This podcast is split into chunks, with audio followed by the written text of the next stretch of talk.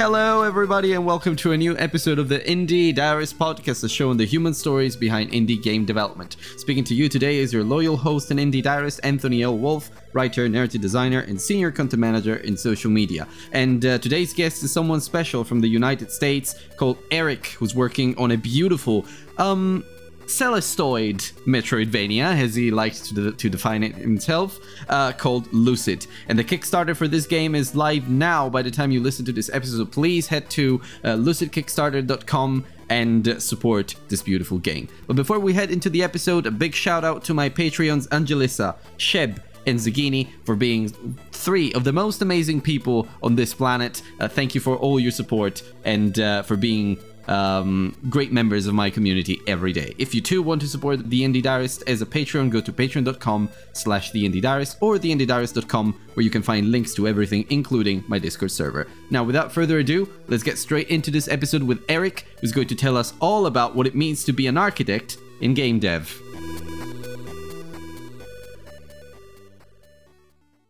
Okay, hello everybody and welcome to a new episode of the Indie Diarist Podcast. Today with me is Eric Manahan from the Matte Black Studio, tuning in straight from the US, where it's about 10 a.m. there, but he's very sleepy, although you guys can't see it.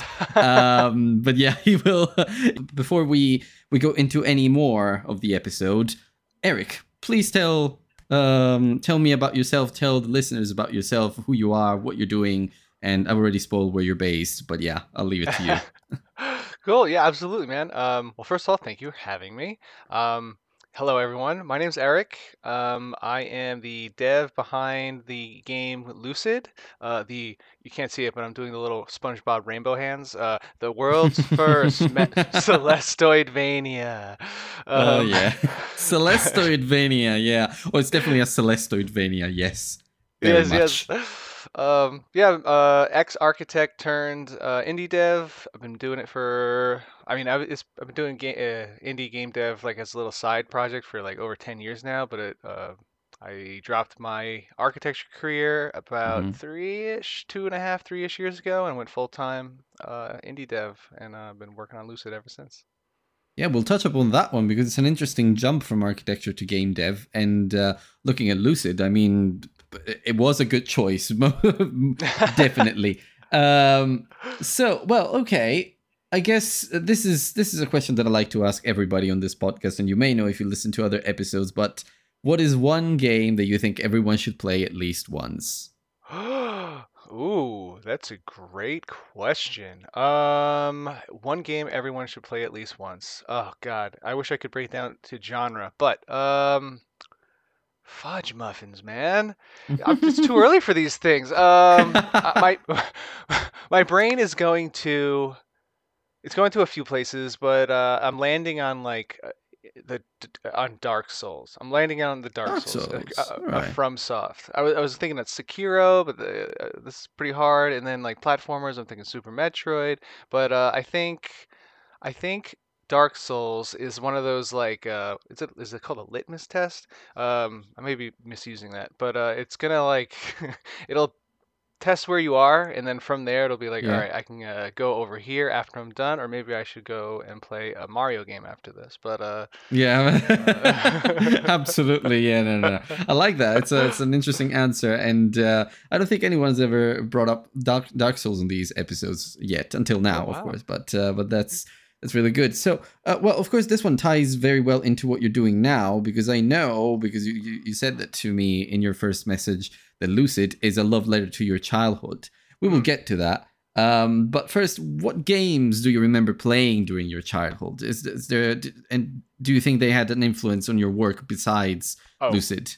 100%. Okay. It's bizarre how often someone will be like... I'll say what I think Lucid is influenced by, and then I'll put it in front of someone, they'll play it a little bit, and then they'll be like, this reminds me of XYZ, and I'm like, oh my god, yeah, you're right, I completely forgot, and it must have been in, like, the recesses of my mind, and it just came out that way. The most recent one was Mischief Makers from N64. Okay. Yeah, super deep cut. But what I played as a kid, the ones that I think of most, that are in the forefront of my brain when making Lucid, is I'd say Super Metroid. obviously. Mm-hmm. A Link to the Past, my first SNES game ever. It came with my, I got it for Christmas and was bundled with it, and I played the ever-living. Wow. I don't know if we can curse. You can, yeah, out of it. Okay. Played the ever-living crap out of that game. Yeah. And then Mega Man X. I fucking love Mega Man X. I played that a lot. That I got hooked with the music, the art, the speed, the precision. I love that game. Mm-hmm. So those are the big three, and then probably Ocarina of Time, Star Fox, Super Mario 64, Legend of the Seven Stars RPG. What are the big ones? Yeah, those are the ones that are coming through my mind. Chrono Trigger. That was another one. Mm-hmm. But yeah, it's a lot of I kind of grew up on the SNES and the N64, but I've been a Nintendo kid my whole life, so I had like pretty much every little Nintendo console growing up. Yeah, if it came out on Nintendo and it was a mainline entry, I probably played it. Yeah, well, I mean, those are all great games, and I can see the especially the artistic influence of those games in Lucid, at least a little bit that I've seen from the trailer and such. Mm-hmm. But yeah, absolutely, I can see that. And when exactly, I mean, I know when, you mentioned 3-4 years ago, but when exactly did you realize you wanted to be a game dev? Was it like a aha moment of some sort? So I guess, let me ask you this. Are you asking when I first started making games, or when I like said, I need to stop doing what I'm doing and be an indie dev? Like draw. Well, I would say the latter, but the former is also interesting. So yeah, maybe start with the second one.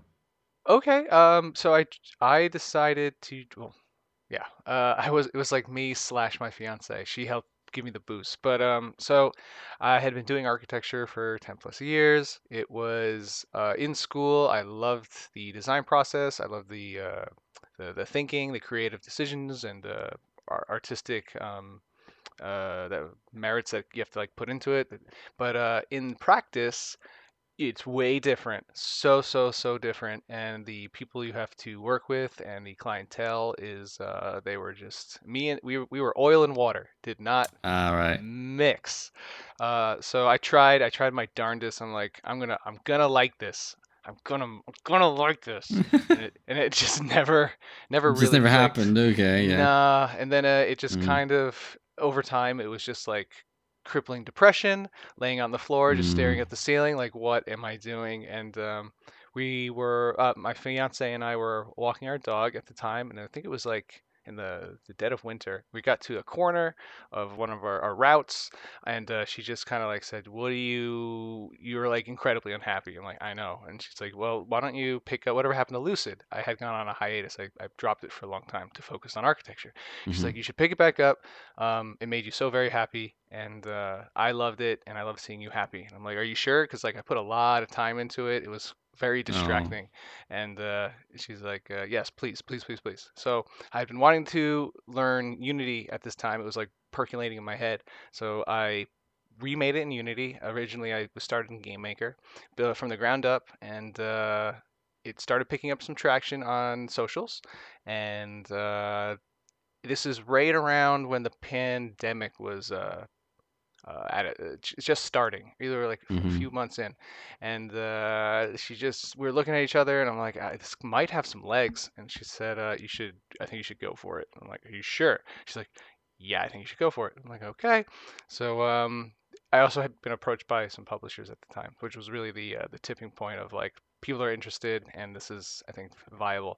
So yeah, that was it. And then I put in my 2 weeks notice, and had a shitting grin the whole time. And now we're here. Wow. Yeah. I mean, what can I say? It's. I wasn't expecting that level of depth. Yeah. No, but actually, I do get a lot of these interesting stories on this podcast, and it's. I think there's a lesson in there for everybody, and it's something that I've felt myself too. At some point, I was approached by. I say a PR firm. They're beautiful people and such, but I'm not a PR person. I'm mostly a writer, and I like working with the written word. So cool. I spent 3 months there, but I felt miserable most of the time, even though they were just 3 months. And I was like, no, I can't do this. I have to go back to writing. And so that's what I did. And now I'm a social media writer, content manager and writer, which I'm having a great time there. But that shows that sometimes following your heart, maybe having that little push from that special person in your life, because also my girlfriend was very supportive at the time of me just leaving a very secure place for something that I wanted to do. Having that willpower to follow what you really want to do is what's going to make you happy in the end. So yeah, look at that. We're 10 minutes in and we're already talking philosophy and all that. That's amazing. I love these episodes. I just woke up like 25 minutes ago and I'm like, yeah, and we're already doing it. Yeah, we're already heavy there. Yeah, love it. Okay. All right. Well, and I guess that to connect it to the question that you asked me, how did you become a game developer? Because apparently you were working on Lucid already when you were doing architecture. By the way, 3 years ago, COVID, I completely didn't think about that. I thought it was like 2018 or something. Right? God, it's like the dark times. Yeah. It's bizarre. It's this weird like time capsule. Like it's such a weird phenomenon that I don't think any, or hopefully no other generation has to like do that again. Yeah, like it's so weird. Feels like yesterday was COVID, but it was 3 years ago. It was so surreal. But yeah, anyway, this is not a COVID podcast. So how did you start working on Lucid? Were you self-taught? Did you learn from someone, got a mentor, something like that? So it ties back to architecture again. Not everyone knows the ins and outs of architecture school, which is totally makes sense, but in architecture school, it is infamous for not allowing you to have a social life. You just kind of live in studio. My sister's studying architecture, so I know very well. Yeah. Okay, good. For her, yeah. I hope it works out for her. In a completely different part of the world, because she's compared to you and also me, because I'm based in London, but she's back home in Italy and Sicily. Oh, so she's studying there. Cool. But it is still pretty much the same. She has to build a lot of little models, and she doesn't have any social life whatsoever. The little she has, she regrets having it because she could be studying. So it's not the healthiest course. Yeah. It's a little bit masochistic, and you really have to love what you're doing. And I did, and I hope she does too. And I honestly, it's not architecture. I was like abroad is not like the worst. It's really great. I was in high-end residential in New York City, and it takes a very special ilk to it's a very interesting breed of people up there. Yeah. So hopefully I can imagine that, yeah. Hopefully she enjoys it and is better at navigating it, and I wish her all the best. But anyway, studio. I was in studio and it was late one night. It was like a semester, it was like the end of the semester, and you have your final studio project. And I was burning out. It was like 3 a.m, and I was like, I need a break. So I go on to, I think it was Destructoid, and I'm just going through some articles, and I see a little free demo, like solo dev making a game. And I was like, what? I'd never heard of this before. And I open it up, and it turns out to be a little demo for a game called Iconoclast. And this was long. It was like just the first and a half level, just before I think you get to like the deserty area.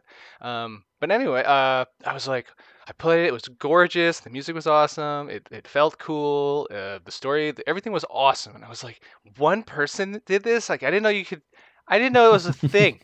So this is so not me, or it was not something I would do, but I think it was the sleepless stupor, and I just opened up the email and I reached out to him. And I was like, "Hey man, this is awesome. You're awesome. How? And he responded with a very lovely email with how, and he directed me towards, I think he was using Construct 2 at the time. He sent me just a bunch of, like, put me in the right direction, and I followed it. I looked at all the options. I chose Game Maker, and I learned. That's when I began learning pixel art, I was I just submerged. I saturated myself in game dev. I was in the forums all the time. I was in Game Maker forums. I was reading books about programming. I was watching YouTube videos. I was doing the same for pixel art.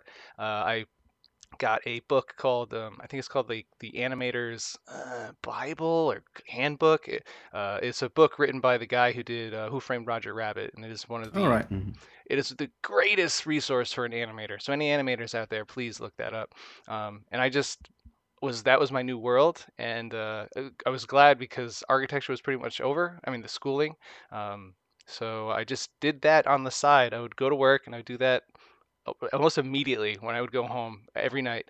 And I just did that for years. And it kind of just accumulated over time, and now I'm here. Yeah, right. Well, that's a very interesting journey you had there. And especially in terms of moving from architecture to game development, I'm curious, what was it like? Like, do you have... Well, I don't think you have any regrets now, but what was it like at the beginning? Were you just questioning your choice? I know you had support from your fiance, but yeah, I've definitely, there's always like the, I mean, unless I can't say for everyone, there was questioning. There was like, did I make the right choice? I'm not, there's no serious fund. There's funding coming in, but that's going to the game. Other than that, it's my fiance, my partner. She is bearing the weight, and I can't thank her. I thank her every day. I love her. She's the best. But hopefully, I can contribute. But every time I see just like getting groceries, and I can't help that time, I feel so bad, and I was like, what, did I make the right decision? And it puts this, she doesn't put pressure on me, but I put pressure on myself to succeed because I want to contribute. So moments like that, I really question, like, am I being selfish? Is this, of course, fair? Yada yada yada. But so yeah, that's a thing that I question myself a lot. But other than that, when I'm feeling, that's when I'm feeling bad. On a good day and everything's bang on all cylinders, I'm like, I should have been doing this from the very beginning. I don't know why I wasn't doing this from the very beginning. I guess that's your confirmation that you're on the right track then. That's amazing. Well, bit of a fun question, I suppose, about what is it like being an architecture that works in a game, and especially in Metroidvania, where you have, where level design is such an important part of it. Like, do you feel like you have an advantage there because you're an architect or something? I would say, I guess, yeah, if advantage is the sure, yes, I think I do.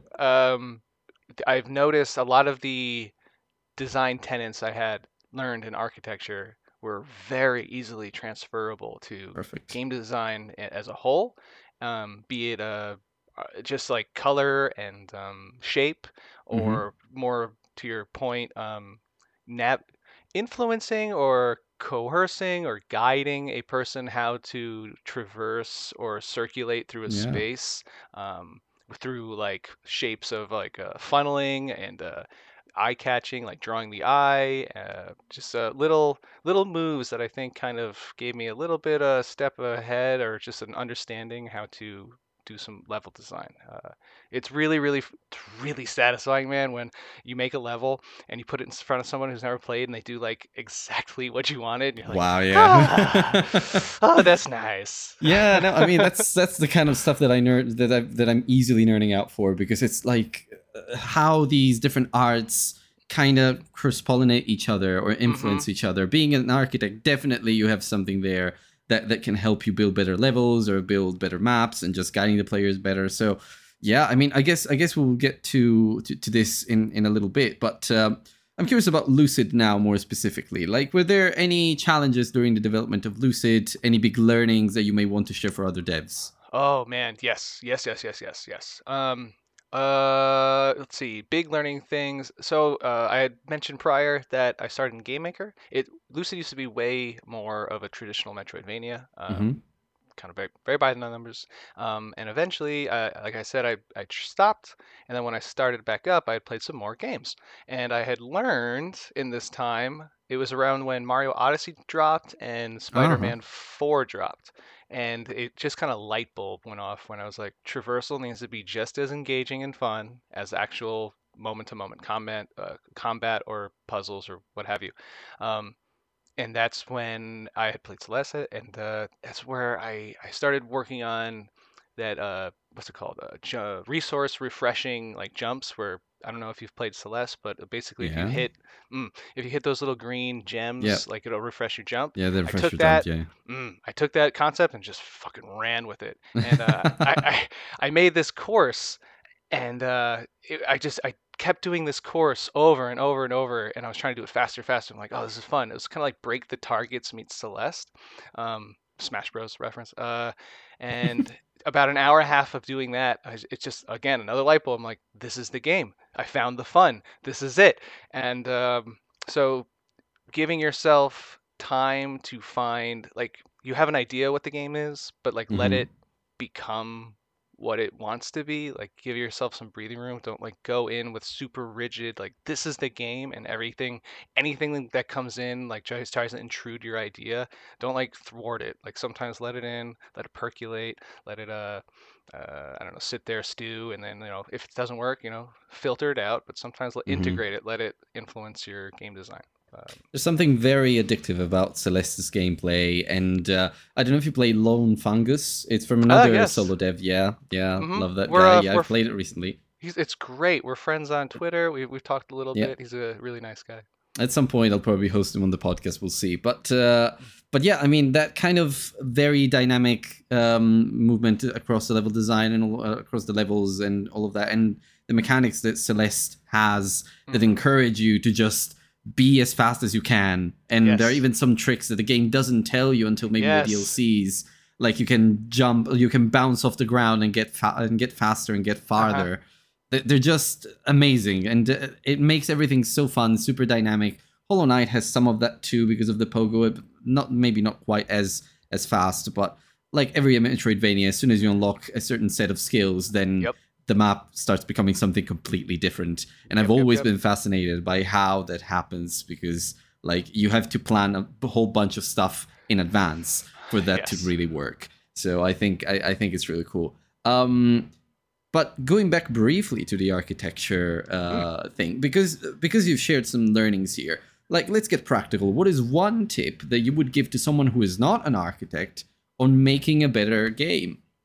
Who is not an architect making a better game? Someone who's not an architect may not necessarily think about.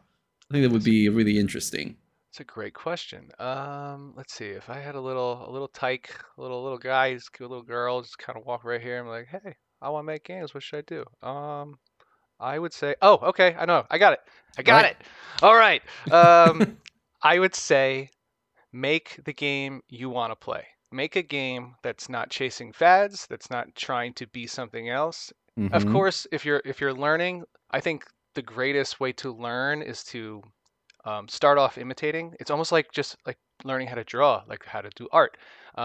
You practice by looking at stuff, referencing, be it just real world objects. You try to draw that, then you look at like the greats, the superstars, the Michelangelos, the Leonardos, what have you, and then you try to see what they learn, how they do things. So you start there, you imitate, you incorporate, and then you make it your own. But when you're on to making your game, that's when I'd say make the game that you want to play. Make the game that doesn't exist, that you wish existed, and make it a reality. Because if you're making a game that you want to play, the odds are there's going to be other people that want to play it too. And instead of trying to imitate and be a mirror and getting those comparisons, and just be your own thing. Like, don't make a clone. Yeah. Don't do it. Just absolutely. Yeah, I totally agree with you. Well, then now back to Lucid.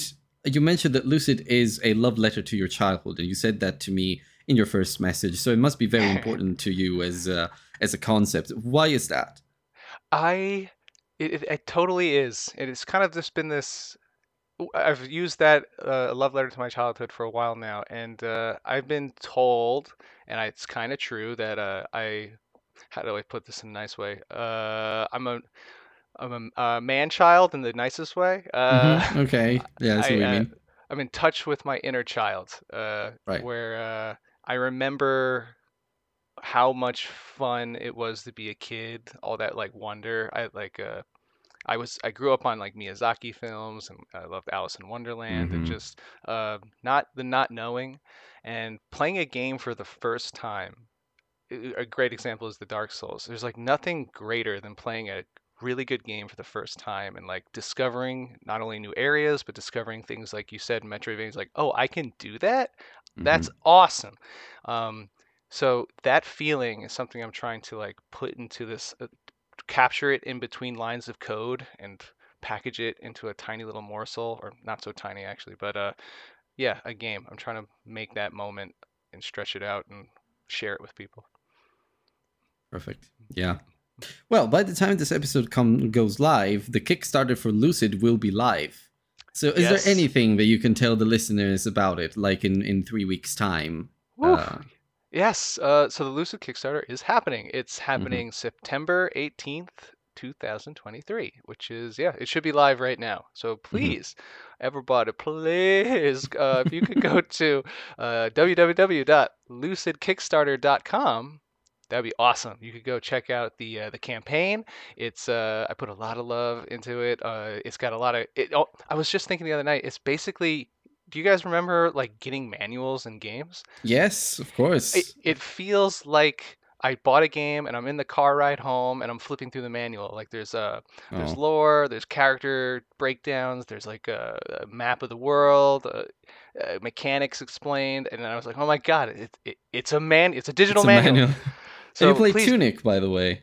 I have. I loved Tunic. Yeah, so you know what I mean. Yeah, okay. Yes. Right. Tunic was so good. I loved it, and I got frustrated at the very end, which I think I was supposed to, but I was very frustrated with the final boss. But up until that final boss, I was like, this, I loved it. But anyway, sorry for interrupting you. Oh yeah, but yeah, Lucid, the Kickstarter, it's happening, and there's a lot of juicy, fun rewards. I have a lot of Kickstarter exclusives. So please, if you're interested in a pixelated, I love pixel art, and a lot of some people think there's like taboo around it, like another pixel art game. I'm like, it's different. It's different. Go look. It looks different. I promise. But yeah, please check it out. I put everything I have into it, and I hope you like it enough to hopefully maybe think about supporting the project and me, and we can make it as best as we can, like together. So please. Perfect. Yeah, absolutely. Go check it out, because I've seen the trailer, and if you do see the trailer and you like Metroidvanias, you're going to fall in love with this game too. So yeah, we've had some fun moments during this episode, but now it's time for a question that I'm really, really attached to. Ooh. Why are you a game developer? What drives you forward? It's all I think about. It's all I think about all the time, every day, every hour. You can ask my fiance. It's almost annoying. It probably is annoying. We were on a vacation once, and we were like hiking on a mountain, and I was just looking around, and she's like, "You thinking about game design?" I was like, "Yeah." Like, yeah. You see those trees? Those would look really cool. And then like this could be a cool spider enemy, and then we could do this. And she just like shakes her head. And I'm like, "I'm sorry," but yeah, I live and breathe it. It's just something I grew up with. I played my first game when I was 5, and I haven't stopped till now. I think it's just the most beautiful like encapsulation of like every art form, like just every single one. It's in there. The art, just plain old drawing, it's in there. Animation, sound design, storytelling. I mean, if you can think of an art form, it's probably in a video game, and that is something special. And on top of that, it's interactive. Yeah. Like, Jesus, like, what more can you want? So, yeah, it's all I think about, and I really can't see doing something, not being an indie dev or making games. It's you make great points there, but as someone who speaks to a lot of indie devs, I also know there are some dark sides to being an indie game developer. So, yep. What is your biggest struggle as an indie game developer? Oh, okay. There's a few. There's definitely a few. It's one of those where, like, for me personally, it's the dark stuff. Like anything, there's going to be downsides, but it's like they're worth the positives. But for me, the downsides would be having where imposter syndrome. Imposter syndrome is a big one. A lot of anxiety about you can go from I'm the greatest that ever lived to I'm a pile of dog shit and I should never touch a computer again. Yeah. So very quickly. And then also it takes a lot of hours, a lot of long hours. But I've never worked more hours and longer days than I have making Lucid. But for me, working for myself and making something I care about is worth it. And then another, I think that one more would be drink water and move around. Don't. Yeah. It can be a tolling on the body. Which Stay is so hydrated. Weird. Yeah. Yeah. Like I have a back of an 80-year-old, and I really need to be conscious of like going out, taking the dogs for a walk, drinking water. So, those are things that I think of that are cons. Well, yeah. I mean, you mentioned that you're doing the longest hours ever working in Lucid, but the first thing that I'm thinking about is if you were doing those long hours for architecture and in your old job, they wouldn't be the same. They wouldn't feel the same way. No. It'd be completely unbearable or something entirely different. But you're having a lot of fun with that. Oh yeah. So yeah, that's really great. So I do suspect that you've answered this question when I asked you about the tips to people who are not in architecture. But it's by the way, we're almost near the end, so just a couple more questions for you. I know. Imagine writing a letter to yourself, but 10 years younger. What would you say? Whew. Oh, man. I know what I would say. Holy crap. Dude, you can't be like bringing in existential questions to me when the sun 10 a.m. Yeah. Okay, I would say... So, I've told this story a few times, but this ties into this question, I think, pretty well. When I was a kid and I was in that car ride home and I was drawing, I think it was like Mega Man characters. And my parents were in the front seat and they was like, "What are you doing?" I'm like, "I'm drawing Mega Man characters. When I grow up, I want to make games." And my dad, bless his heart, the game scene was not what it is today. It's not the multi-billion-dollar industry. It was very niche, and he was trying to help. He goes like, "Eric, if you want a family, you're probably going to want to do something else because you want to make money." And I was like, "Oh, I want to make money," and that stuck in my brain for the entirety of my life. It's the reason I chose architecture. It was like the middle ground of art and science, and that's what kind of course corrected my childhood dream. And I would write myself and be like, "Stay the course, man. Stay the course. Do what makes you happy. You really should not. Don't do something that you want to do to appease others. Do what will make you happy. You happy spreads joy and makes other people happy." So that's what I would probably say. Yeah, great. Well, I don't know what happened to me because my father was telling me the exact same things and I always ended up doing something else. So, I mean, my sister did fall for it, though, because she wanted to go to art school and specialize in fine arts. And she ended up doing architecture because she believes there's more money in there. That sounds familiar. So, that sounds familiar. There's not. There's really not. Not for a while. Yeah, not for a while. But yeah, anyway. I mean, I totally agree with everything you said there. It's just do what makes you happy. It's what I've been trying to do for the past 5 or 6 years or so, ever since I stopped. I finished school and left university. Well, not left, finished university. And I haven't looked back since. I feel like this is the way to go for everyone who's looking for, you will find your money, even though a lot of people will tell you, "Oh, you want to be an artist?" Well, then you better get used to living under the bridge. Well, not really. Not necessarily. No. And lastly, for one more fun question for you. If you had unlimited budget and time, what game would you make? I would make Lucid. Perfect. Yeah. Not a lot of people say this the same way, as in not a lot of people say that they would make the game they're currently making. But those that do, they're usually the ones that, it shows me they're really on the right track and they're doing what they really want to do. They have no regrets whatsoever. So yeah, Eric, I mean, it's been amazing speaking to you. There's a lot of passion that comes through and shines through from your words and such. Oh, thanks, I think I think you're really doing what you love doing, and it shows. Honestly, looking at Lucid, even just the trailer, I feel like it's something that people will love. So to wrap it up, where can other people find you, and if they do, what is the best way to support you?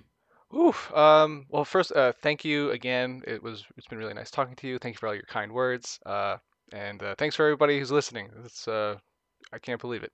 But yeah, if again, www.lucidkickstarter.com. That any support on the Kickstarter, that is really gonna, it's really gonna dictate the scope and breadth of the project. How well this does or how not well this does, it's gonna be the kind of judge and jury of a lot of ideas. So please consider supporting the campaign. It would mean the absolute world to me. Other than that, if you would like to follow the development of Lucid, I would say go to the Instagram. Let me look at what is my handle on Instagram? I don't even know anymore. Okay, it's just all lowercase. It's Matte Black Studio, and Matte as in like the color, the MATTE, Matte Black Studio.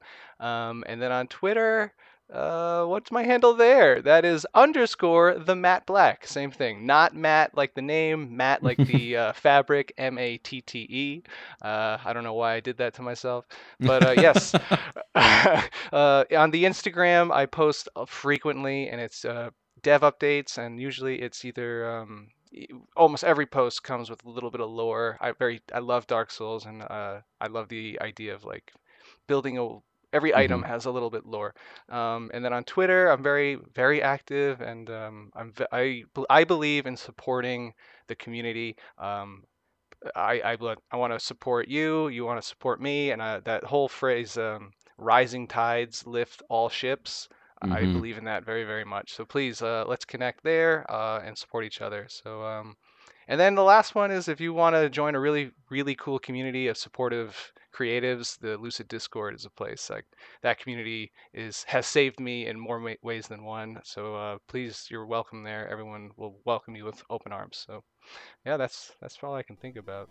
Perfect. Yeah, and of course I will put all of these links in the description of the episode.